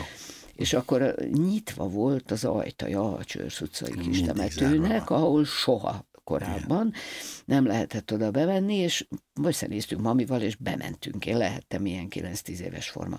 És ott volt egy ilyen nagyon furcsa temető, ugye hát a héber betű sírkövek, én soha életemben korábban ilyet nem láttam. Kérdem anyámtól, mi ez? Azt mondja, ez egy zsidó temető. Kérdem anyámat. Én hallottam már ezt a szót, de hát abszolút nem foglalkoztunk soha ezzel. Mondom neki, mami, hogy mi az, hogy zsidó? Azt mondja erre. Másképp imádkoznak, mint mi. Erre én. És Isten is másik van nekik? Erre mami. Isten őriz, dehogy. Hát ja, Isten az ugyanaz. Na, és akkor itt nekem ez 9 éves koromban helyre lett téve a fejembe, azt azóta nem gondolkozom ezen, hogy mi van. Tehát, hát Isten ugyanaz, hát persze. Ha szabad, ide betennék egy szöveget, Kertész Imre Budapest, egy fölösleges vallomás című szövege, amit a Kertész Imre Intézet hozzájárulásával tudunk most leadni, Gazsó György előadásában. Kertész Imre, Budapest, egy fölösleges vallomás. Valóban ideje, hogy tisztázzam kapcsolatomat a várossal, amelyben 68 éve élek, és amelyet egyre kevésbé ismerek. S hogy a vállalkozásnak idegen ösztönzésre, a Zeit magazin felkérésére vágok neki, azt nagyon is előnyösnek érzem. Szabad vagyok tehát, nem köt az egysíkú valóság, amit honfitársaim percenként az orrom alá dörgölnének. Leírok például egy utcát, amelyből lassan a kietlenség jeges lehelete csap fel, akár egy kirikókép kegyetlen fényben álló dermet város részében húzódna, s honfitársaim tüstént elkiáltják magukat. Ho-ho, ráismerünk, hiszen ez a Munkácsi utca. De hol itt a fűszerüzlet, az a bizonyos második emeleti ablakpárkány, ahol mindig friss muskátli virít, no meg a szomszédok játékos pulikutyája a kertben, amely olyan mulatságos hűhót csap minden délelőtt, mikor becsönget a postás. Bizony, ez a 3 motívum történetesen éppen hiányzik az én ceruza rajzomról, de van rajta mondjuk 3 másik, ami viszont polgártársaimnak kerüli el rendre a figyelmét. Vagyis, és erre szeretnék kiukadni, a valóság sem egyéb, mint képzeletünk terméke, és hiába lakunk egyazon ingatlanon, egyazon helyrajzi szám alatt, én, így tűnik, más házban, más városban élek, mint amelyben a szomszédaim élnek. Így hát az én saját egyéni Budapestemről fognak itt hallani, amely mindinkább a fantáziámba, az emlékeimbe húzódik vissza. A valódi Budapest igazi ábrázata Mi dolgom azzal? Kivándorló vagyok, aki évtizedek óta elmulasztja beszerezni úti okmányait, viszont attól is óvakodik, hogy mélyebb gyökeret eresszen a városban, hiszen bármikor beállíthat papírosaival a postás. Azt hiszem, ennél találóbban aligha jellemezhetném viszonyomat a várossal, de talán magával az élettel sem. Mit sajnálnék itt hagyni, ha egy napon mégis csomagolnom kellene? Ha megpróbálok ennél a kérdésnél elidőzni, talán közelebb férkőzhetem a titokhoz, amely a születés véletlene után a tudatos vagy tudattalan választásaink sorozatában rejlik. Sajnálnám mindenek előtt a tájat, hogy úgy mondjam, Budapestet, mint természetet. Aki ide megérkezik és óvakodik attól, hogy bárkivel is szóba álljon, vagy ne talán éppenséggel süketnéma, az itt rögtön kozmopolita lesz. Budapest fekvésében, építészetében noha szerencsésen nélkülözi a lakhatatlan nagyvárosok monstruozitását, ott rejlik az a bizonyos ígéret, amit a minden izgalomra kész modern idegrendszer, mint valami érzékeny antenna tüstént vesz, és amelyre készségesen ráhangolódik. A befogadás, illetve a birtokba vétel lehetőségének ígérethez, amit talán a városkép nagyvonalú tágassága, s egyúttal megnyugtató körülhatároltsága sugall. Gyerekkoromban különösen fogékony voltam a város megejtő szépsége iránt. Szerettem a Budapestet átszelő hosszú villamos vonalakat, amelyek a Józsefváros házsűrűjéből a váratlanul megnyíló tágasság, a folyó s a túloldalán sejtelmesen kéklő budai dombvidék felé vittek. Mára e járatok többsége eltűnt, és csak kevés utca tartotta meg a gyerekkoromban megismert nevét. A történelem oly lehengerlő volt itt, és annyira abszolút, mondhatnám totálisnak is, hogy nem csupán a lelkekre, de az utcák nevére is igény tartott. Az Andrássy útnak, ennek a Champs-Élysées vagy a Kurfürstendamm mintájára elgondolt, csak nem a Dunától induló, és a Városliget szegélyén egy nagyszabású térbe torkoló sugárútnak például 5 nevét ismerem. Eredetileg csak így hívták, Sugárútnak. Később az egykori miniszterelnökről Andrássy útnak nevezték el. A második világháborút követően Sztálin út volt, az 1956-os forradalom idején a Magyar Ifjúság útja lett, hogy a kádári restauráció nem sokára Népköztársaság útjának keresztelje el. Központi kereszteződése geometriailag kiképzett alakja folytán az Oktogon nevet nyerte, majd Mussolini tér, később november 7-e tér lett. Nem akarnám azonban a bédekkerek lélektelen modorában folytatni, csak éppen meglep, hogy milyen sietős közönnyel szelem át mostanában az Oktogont, ha véletlenül arrafelé akad dolgom. A nosztalgiának, valamiféle gondolattársításnak még csak a nyoma sem moccan bennem. Természetesen őrzöm magamban egy budapesti tér, az Oktogon képét, de ugyanígy őrizném azt, bárhol lennék Berlinben, Londonban vagy Szolnokon. Egykori kávéházaihoz, a Claridgehez, különösen a Savoyhoz, meg az Abbáziához igencsak eleven, s nem minden fájdalom nélküli kapcsolatok fűztek. De mindezt csak az emlékezetem meséli nekem, s nem ez a valóságos Oktogon, ahol körül sem nézek. Az embernek több élete van, melyek határozott karakterekkel különülnek el egymástól, s az elmúlt idő megváltoztatja, akár el is mossa a jelent. Nem arról van szó, hogy kinőjük városunkat, vagy ellenkezőleg, hogy kikopunk belőle, inkább arról, hogy egyszerre csak, s ez leginkább talán bennünket lep meg, idegenül nézünk benne szét, mintha még sosem jártunk volna itt. S másnap, amikor az idegenségnek újra ugyanezen az érzésén kapjuk magunkat rajta, csendes beletörődéssel el kell fogadnunk, hogy ezen az érzésünkön immár nem változtathatunk többé. Nemrég, hogy úgy mondjam, az emlékezés előre megfontolt szándékával, fölkerestem egy utcát a Rózsadomb alján. Csak hamar rá kellett jönnöm azonban, hogy a helyszín nemhogy segítene, de inkább csak akadályoz benne, hogy előhívjam a róla való emlékeimet. Semmi, de semmi nyomát nem észleltem itt az árnyas, csöndes és csaknem előkelő budai utcácskának, ahol a háborút közvetlenül megelőző évtől vagy évektől kezdve az anyám lakott az új férjével. Valósággal el kellett kapnom a tekintetemet az aszfaltsivatag övezte szállodának csúfolt betonképződményről, amit a szocialista építészeti dű álmodott ide, hogy megpróbáljam magam elé idézni gyerekkorom rejtelmes kis palotáját, amelyet félig elfedett a kerítés és a mögötte húzódó kert dús növényzete. Az egykori török követség épülete volt ez, nevezetes hely, ahová 1944 tavaszán az éppen hivatalban lévő magyar miniszterelnök menekült a német megszállók elől, mivel hogy akkoriban éppen titkos, ám bár kilátástalan, különbéke tárgyalásainak egyikébe bonyolódott az angol száz hatalmakkal. Amikor a háborút követő nélkülözésekkel teli nyáron ebben az utcában újra felbukkantam, a neobarokk, vagy talán rokokó palota helyén csupán egy kevésbé stílusos romhalmaz állott, a kerítés eltűnt, s az elvadult parkban egy duzzadtőgyű kecske mekegett egy septében levert facövekhez kötözve, érdeklődő közeledésemet barátságtalanul, leszegett fejének döfködő mozdulataival viszonozva. Lám, ez a történelem, amely már oly korán megbontotta gyermeki harmóniámat e várossal. Az apám is udvarolt egy hölgynek, akit utóbb feleségül is vett. Ez a történet azonban visszavezet Budáról egyenesen be, a pesti városrész sűrűjébe.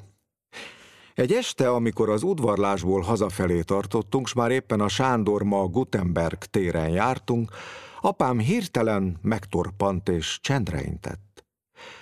A körút felől zavaros üvöltözés hallatszott. Azt mondta apám, hogy ezúttal nem a szokott úton, hanem némi kerülővel kell hazamennünk. Csaknem rohanva vezetett a sötét mellékutcákon, azt sem tudta, merre járunk. Az üvöltözés lassan mögöttünk maradt. Apám elmagyarázta, hogy a közeli moziban a Jud Züss című német filmet játsszák, s hogy a moziból kitóduló tömeg ilyenkor zsidókat keres a járókelők között és pogromot rendez. Márpedig ő szép, sűrű, fekete hajával, egy kissé levantei jellegű arcával könnyen kerülhetett volna annak gyanújába, hogy tényleg az aki, zsidó. 9 éves lehettem akkor, és még sosem hallottam a pogrom szót. Meg is kérdeztem apámat, mi az. Nem nagyon tudta megmagyarázni, talán nem is akarta. De a szó lényegét elárulta nekem remegő keze, a viselkedése. Megértettem. Bizonyos sajátságaim folytán, melyekről nem sokat tudtam, az emberektől félnem kell. De gyermeklelkemet az a hirtelen felismerés viselte meg igazán, hogy engem itt szemlátomást nem szeretnek. Mégis később 2-szer választottam tudatosan is lakóhelyemül Budapestet. E 2 döntés közül az első talán mégsem volt annyira tudatos. Pontosabban a nem egészen 16 esztendős tudat, amely döntött, még nem sokat tudott a döntése jelentőségéről. Ahogyan máshol már leírtam, talán az elkóborolt kutya ösztönével tértem ide-vissza. Hogy máshová is mehetnék, azt meg sem fontoltam, holott a buchenwaldi koncentrációs táborban, amely 1945 késő tavaszára a displaced persons, mondjuk a helyükről elmozdított személyek átmeneti kényszerlakhelyévé alakult át, pompás ajánlatokkal ostromoltak. Menjek Svédországba vagy Svájcba, ott felgyógyítanak, rendbehoznak, majd akár az Egyesült Államok valamelyik egyetemére is eljuthatok. Mutattak egy fényképet, tán egy amerikai lapban jelent meg a háborús Budapestről. A képen azonnal felismertem a Kálvin teret. Meg kell itt jegyeznem, hogy a háború előtti Kálvin tér nem is hasonlította a ma ugyanezen a néven ismert helyre. A város egyik dísze volt ez a tér.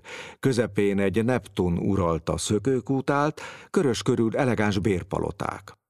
Jól ismertem a teret, hiszen kedvenc villamosom a 16-os szelte át, a Kecskeméti utcából jövet, a Baros utcába tartva.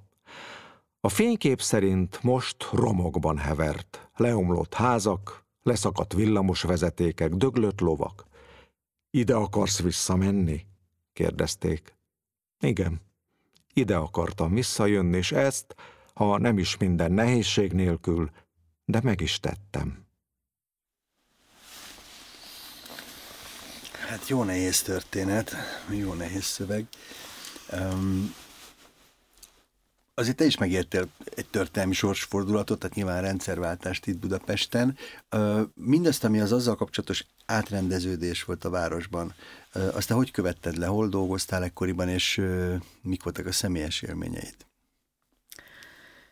Várjál, csak 89-ben azt hiszem, hogy én még az orvosegyetemen dolgozom, ahol egy nagy kollégiumban vagyok, a Rezső-téri kollégiumban vagyok a hétfői aligazgatónő, és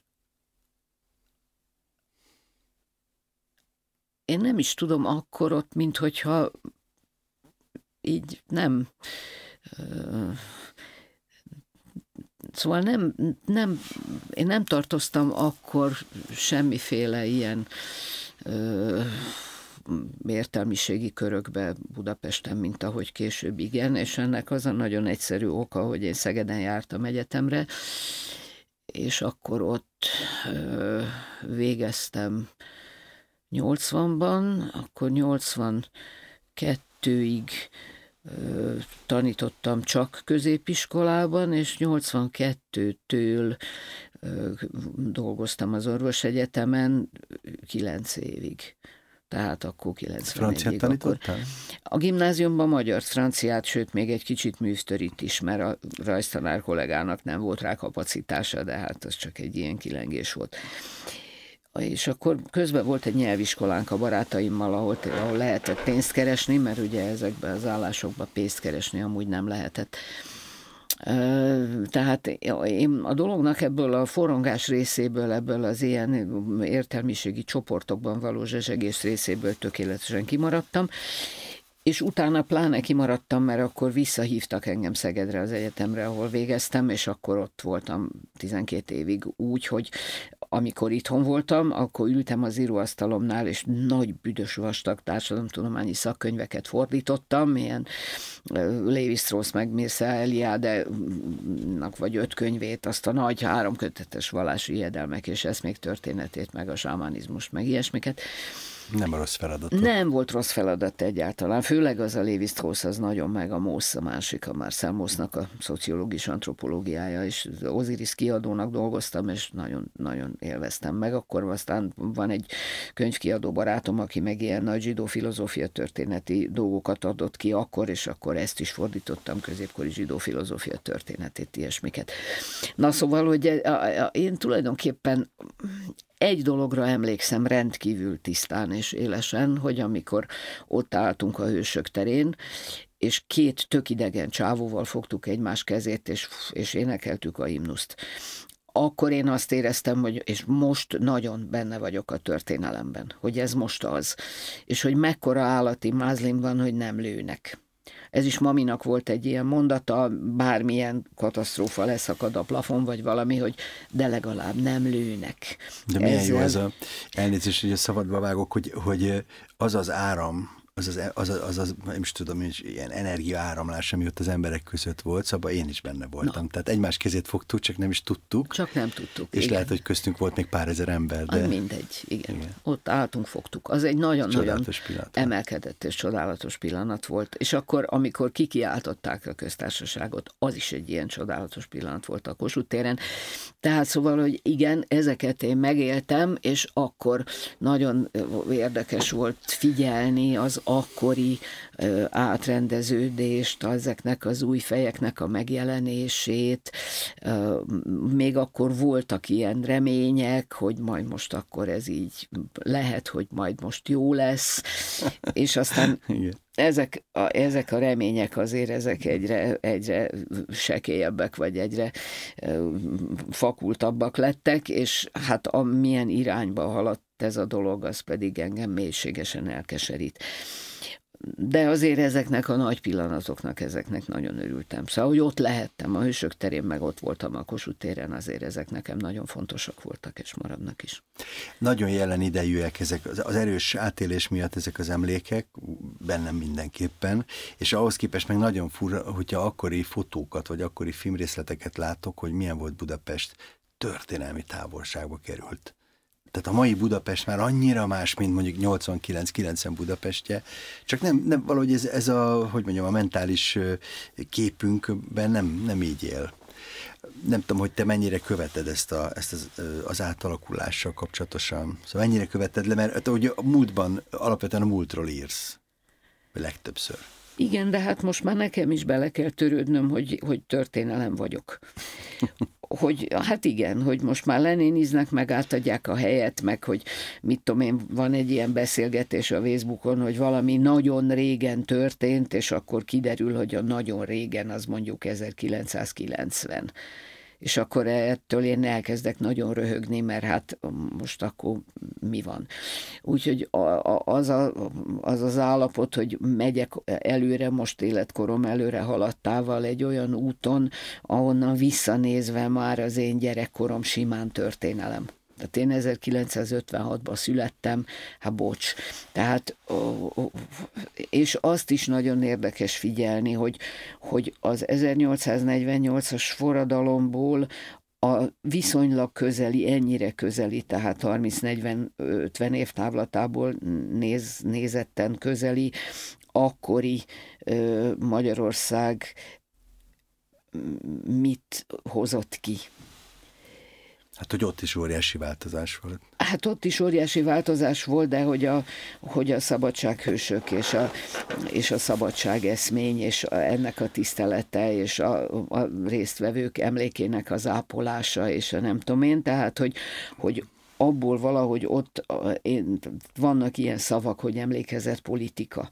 Ugye, ilyen, de hogy az emlékezett politika, amelyik 1848-49 hőseiből tényleg hős tudott csinálni, és utcaneveket, és szobrokat, és emlékezést, és koszorúzást, és a mai napig ható tiszteletteljes főhajtó emlékezést. Tehát hiába próbált ezzel mindent csinálni az 50-es évek, hiába próbálta ellaposítani, és egészen másféle ünnepekkel összemosni. Az én gyerekkorom politikája, ugye mikor ilyen hülyeségek voltak, hogy a három tavasz, és akkor a 48-as forradalom, a tanácsköztársaság, meg április 4, ez volt a három tavasz, és ezt egy maszatba kellett nekünk ünnepelni. Tehát ezek és március 21-én is kellett hordani a kokárdát. Borzasztó volt, persze nem hordtuk. Hát arra nem emlékszem. Nálunk a suliba ez volt. Lehet. Na mindegy, szóval, hogy lényeg az, hogy egy ilyen maszat volt az egész. Tehát, hogy az emlékezett politika, az nem tudott működni, mert a 48-49-es forradalom és szabadságharc azért az mégiscsak úgy él a magyarok agyában, ahogy. Most ehhez képest megnézzük 56-ot, amit részben ugyanúgy lengetünk, hogy mert, hogy akkor, hogy a magyarok, hogy egyedül, és hogy a kirakott pénzes dobozok, és a tisztessége, és szóval egy csomó minden ilyen tényleg nagyon pozitív dolog van, amit lehet lobogtatni, de hogy mára tulajdonképpen mi van 56-tal, mi maradt ebből? Hát ennyi idő alatt már régen az utolsó halottig föl kellett volna dolgozni minden részletét. És persze az 56-os intézet azért ezt csinálja, meg a rendőrség dolgoznak ezzel, de hogy az emberek agyában, az emberek fejéből mennyire sikerült kitakarítani 56-nak az én szerintem való leglényegét. és akkor most jön egy ilyen hatalmi gesztus, hogy a Magyar Rádió épületét fogják a Pázmány Péter Katolikus Egyetem oltárán feláldozni. És akkor ettől én nagyon mérges vagyok, mert egyrészt ugye ez a hatalmi gőg, meg ez a birodalmi mohóság, meg minden, ami itt egybejátszik, de hogy egy ilyen történelmi emlékhelyet, hát ha semmi másért, de ezért, hát hogy ezért azt a stúdiót, ahonnan annak idején bemondták, hát basszus üveg alatt kéne azt őrizgetni, hát nem lehet, hát és akkor kéne megmutatni, hogy ez volt.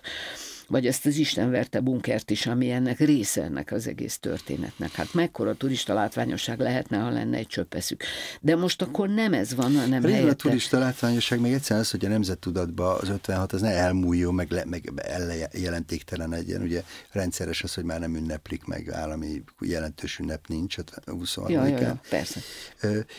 Ezért vagyok most kicsit felületesen mondva royalista, mert Ferenc Jóskának el kellett jutni odáig, hogy őnek integrálnia kellett egy rendszeren belül azt a forradalmat, amit úgy egyébként levert le. És, az ő ellenségét hősökké kellett tudja tenni, és valahogy ez a fajta integráló dolog az, ami nemzetet csinál a nemzetből. Az, hogyha folyton van egy aktuális politizálás, ami mindig egy vagy két oldalra szakítja a dolgokat, vagy abban gondolkozik, szóval akkor abból nem lesz semmi. Vagy úgy érzem, hogy arra nem lehet építkezni. Hát de jól látszik, hogy most itt a célhez. Igen. Szóval, hogyha ezt kérdezed, hogy ezek a Budapestnek ezek az átalakításai és átváltozásai és átváltoztatásai, hát például az egyik ilyen átváltoztatás, ami engem tényleg a zsigerig hatóan felháborít, vagy nem tudom, hogy a Kossuth teret szándékkal tették gyakorlatilag lehetetlenné, alkalmatlanná arra, hogy ott a továbbiakban nagy tüntetések legyenek, mert ugye beépítették ott azt a csapdát. És akkor most nem kell lőni a tetőről, mert a megszorított tömeg bele fog potyogni abba az árokba, ha úgy van. És ez borzalmas, tehát szóval, hogy így ezek a gesztusok, ezek így rögtön nem is éri föl észre szerintem az emberek egy nagy része, hogy mi történik, amikor így a tereinknek ez a szimbolikus átalakítása, és a legborzasztóbb a műfajból a vár. Tehát engem az tép meg a legjobban, hát vári benszülöttként nyilván neked is megvan erről a... Én olyan boldog vagyok, hogy nem kell napról napra néznem. Hát igen. Hazamenvén meg eljöhet. Én sem nézem napról napra, de hát szóval engem mélységesen elkeserít ez a dolog. A Városliget ugyanígy, bár az nekem nem olyan közeli hazám, mint a vár, meg nem úgy szimbolikus, hanem másképpen. De hát ezek, és akkor, hogy ezeket ünnepeltetik. Szóval tiszta Orwellna. Igen, de mindez lesz. Tehát mindez megtörténik, és hogy az a gyerek, aki ma születik, az már ebbe a valóságba, ennek a valóságába születik bele, ő 30-40 évesen, vagy pláne 70 évesen majd nosztalgikusan fog visszagondolni gyermekkorának a helyszíneire, építészeti térélményeire, etc. És ilyen módon abba a valóságban már ezek a tényezők épülnek bele. Mit lehet tenni ma szellemi értelemben, hogy ez a fajta, hogy azok az értékek, amelyeket mondjuk te képviselsz, azok azért megőrződjenek, és tovább vinni lehessen őket? Hát nézd, mit lehet tenni. Hát ugye nekem egyetlen eszközöm van, és az a szó. Vannak más műfajok és más eszköztárak is. Én csak beszélni tudok, megszólalni tudok. De még hogy? De nem azzal a hatékonysággal, és nem azzal a nyomatékkal, amivel mondjuk a Rádai Mihály tette, vagy nem azzal a csodálatos szakmai vértezettel, amivel mondjuk a Percel Anna tette. Szóval én sok szempontból nagyon is alatta maradok annak, amit ők annak idején teljesítettek, de hát nem hagyom abba, vagy hát így azt gondolom, hogy mondani kell. Nem vigasztalásiból mondom, mert én ezt nem érzékelem, azt érzem, hogy itt különböző habitusok vannak, és ugyanúgy megvannak a te rajongóid is. Hát az is lehet, persze, hát jó, én annak mindenképpen nagyon örülök, aminek nem lehet örülni az az, hogy a mai hatalomnak az inger küszöbét egyáltalán nem verik át. Ezek a bármennyire is derék felkészült és elszánt értelmiségi megszólalások, mert nem. Úgyhogy ez majd hova fog vezetni, és mi lesz a vége, és mi azt megérjük-e, és hogy akkor is elmondhatjuk-e majd, hogy de legalább nem lőnek. Ezt most egyelőre nem lehet prognosztizálni, ezt én nem tudom megmondani, de hát az, hogy a hatalom tökéletesen süket mindarra, ami az ő érdekkörein kívül történik, az tényvalóság. Ez nem jelenti azt, hogy nem hallja, mert nagyon is hallja, tehát állandóan szondázzák, monitorozzák, mérik a mindenkori megszólalásokat, és akkor ami nem befolyásolja semmilyen módon az ő terveiket, azt teljesen figyelmen kívül hagyják, ami egy kicsit befolyásolja valamilyen módon, ott esetleg korrigálnak, vagy húznak, vagy eresztenek a gyeplőn, de hát tiszta hatalomtechnika az, ami most folyik. Itt nincs kormányzás, itt a hatalomtechnikai manőverek folynak. Nagyon pontosan tudják nyilvánvalóan, hogy mi történik a társadalomban, és a legnagyobb cinizmussal és arroganciával hagyják figyelmen kívül mindazt, amit egyébként hozzáértő, értelmes, jobbító szándékú, még esetleg korábban velük szimpatizáló emberek is figyelmeztetésképpen elmondanak. Igen, ez eléggé jellemző. Ellenben szerintem, ami vigasztaló lehet, hogy azért a digitális archívumok és ténytárak azok fennmaradnak, tehát például, ha mondjuk kutatsz az Árkánumon, nyilván napi szinten, mondjuk 1880-as évekbeli történet körül az akkori rettenetes politikai viharok, vagy verekedések, vagy egyebek, vagy ezek a fajta cinikus, arrogáns hatalomtechnikák úgy lepuhulnak, jelentőségüket vesztik. A tény mégiscsak az, hogy valaki valamit megcsinált. Akár a hatalom oldaláról is, mívesen mondjuk, de tőlük teljesen függetlenül. Tehát, hogy abban bízom legalábbis, hogy ez később is így lesz, ha majd egyszer erre a jelen korszakunkra visszatekint valaki.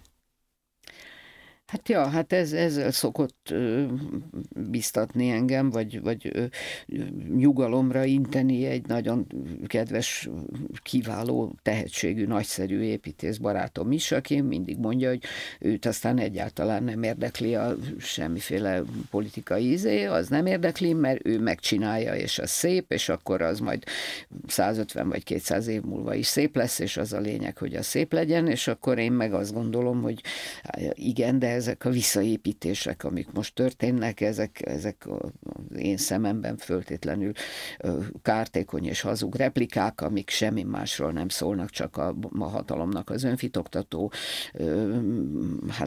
szemléletéről, és amik egy olyan világot akarnak visszahozni, vissza is hozzák, aminél már léteznek nagyon sokkal jobb világok.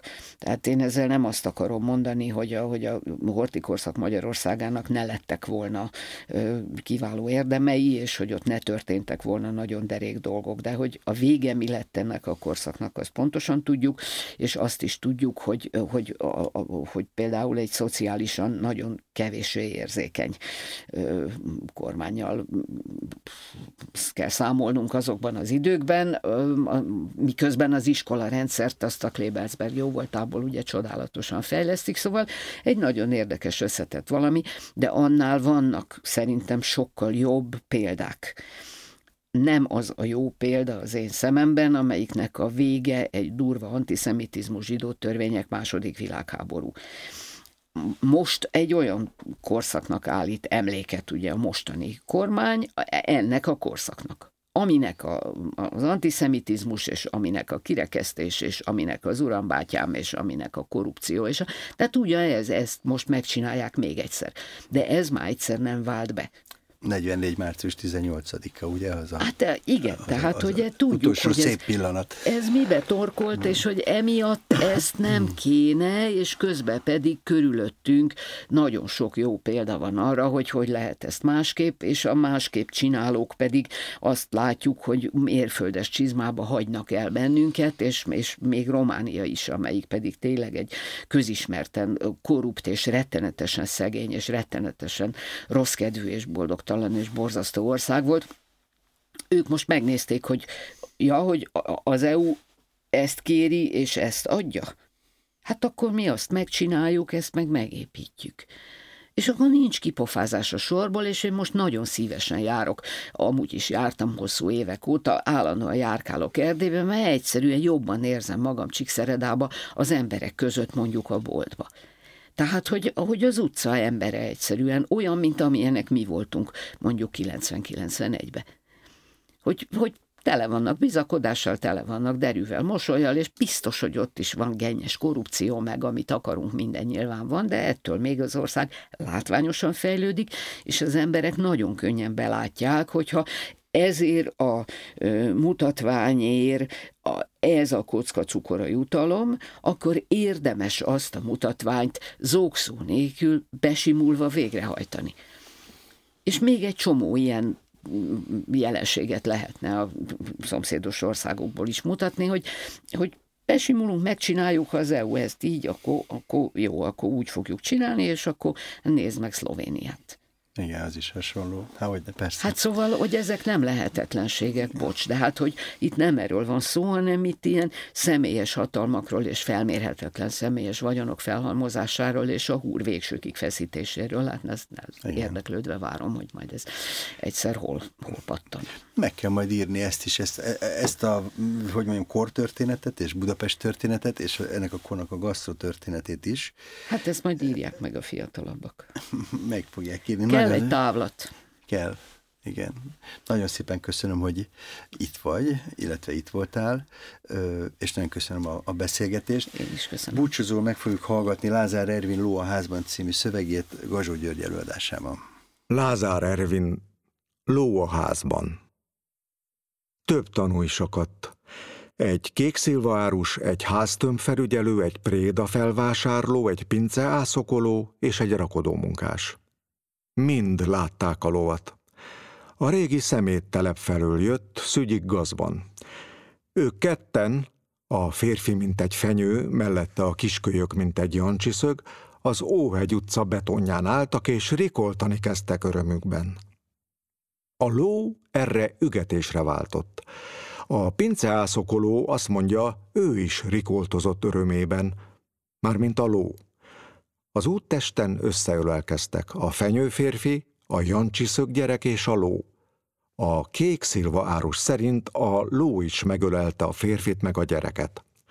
A fő hivatali nyomozóbiztost ez nem érdekelte. Mellékkörülmény, mondta. A ló színe se érdekelte, már csak azért se, mert valamennyi tanú mást állított. A kékszilva árus azt mondta almásderes, a háztömbfelügyelő, hogy pej, a préda felvásárló szerint sárga, a pinceászokoló feketének látta. A rakodó munkás esküdött rá, hogy kék. Kék ló nincs, mondta a főhivatali nyomozóbiztos. Az már azonban bizonyos, hogy ezek, fenyőapa, a jancsiszög gyerek és a ló, barátságosan elindultak hazafelé. Ezt egyöntetően állítják a tanúk. A lovon nem volt kötőfék, és a gyerek meg a férfi között ballagott. Beszélgettek. Legalábbis a rakodó munkás azt állítja. Odaértek a bérház elé, felvonultak a lépcsőn. Elől a gyerek, utána a ló, aztán a férfi. Végig dübörögtek a második emeleti függő folyosón, és bemasíroztak a lakásba. És zörömbölnek, kurjongatnak, nyerítenek és dübörögnek, mondta szigorúan a főhivatali nyomozóbiztos. A tanúk bólintottak. A nyomozóbiztos déltájban csengetett a lakás ajtaján. Maguk lovat tartanak a házban. A jancsiszög gyerek comtőig ért az apjának, és a fenyő férfi egymásra néztek. Szemüket jóféle ráncok futották körül. A kiskölyök arcára két lyuk mélyült. Itt, ló! Színészkedtek kórusban, és majd kicsattantak a boldogságtól. A főhivatali nyomozóbiztos szép kerek mozdulattal félretolta őket, és az előszobába lépett. Beleszimatolt a levegőbe. Lószag, mondta diadalmasan. Hol tartják? Tényleg, jó lószag volt az előszobában. A fenyőapa tiltakozott. De hát tilos, hogy képzeli a nyomozóbiztos úr, hogy lovat tartunk egy bérház második emeletén? Egy almásderes, kiáltotta nyomozó biztos. Á, mondták emezek. A fenyő férfi a biztos feje fölött ázott, a jancsiszög gyerek a térde körül. Pej, ó, így a kórus. Sárga, á, fekete, ó, a hang lentről és fentről. A biztos szeme összeszűkült, összehúzta magát a lószakban. Kék? kérdezte ijedten. Szemük körül megint jóféle ráncok. Kék? Nincs is kék ló, mondta a fenyő. Kék ló, mondta a gyerek. Repültek. A biztos feje fölött 1000 fényévnyire. Az meg végigvágtázott a lakáson, a konyhán, a kamrán, a kis szobán, a fürdőszobán, a nagyszobán. Nem talált lovat. Lószag van, üvöltött, és újra kezdte a vágtát. A konyhában egy kék sörény húzódott a falba. Mire odakapott, már nem volt ott semmi. A szobában egy kék lószem ragyogott fel, a kamrában egy kék pata, a fürdőszobában egy kék csánk, az előszobában egy kék tompor. Feltündökölt és eltűnt, mintha kék nyerítést is hallott volna. Nem találta a lovat. Hiába keresi, láthatja, gyufás dobozba nem dughattuk, mondta a fenyőapa. Pedig a sótartóban is ott van, vihorászott a jancsiszög gyerek. A főbiztos újra rohangászni kezdett. Egyszerre akart minden helyiségbe benyitni. Nem talált semmit.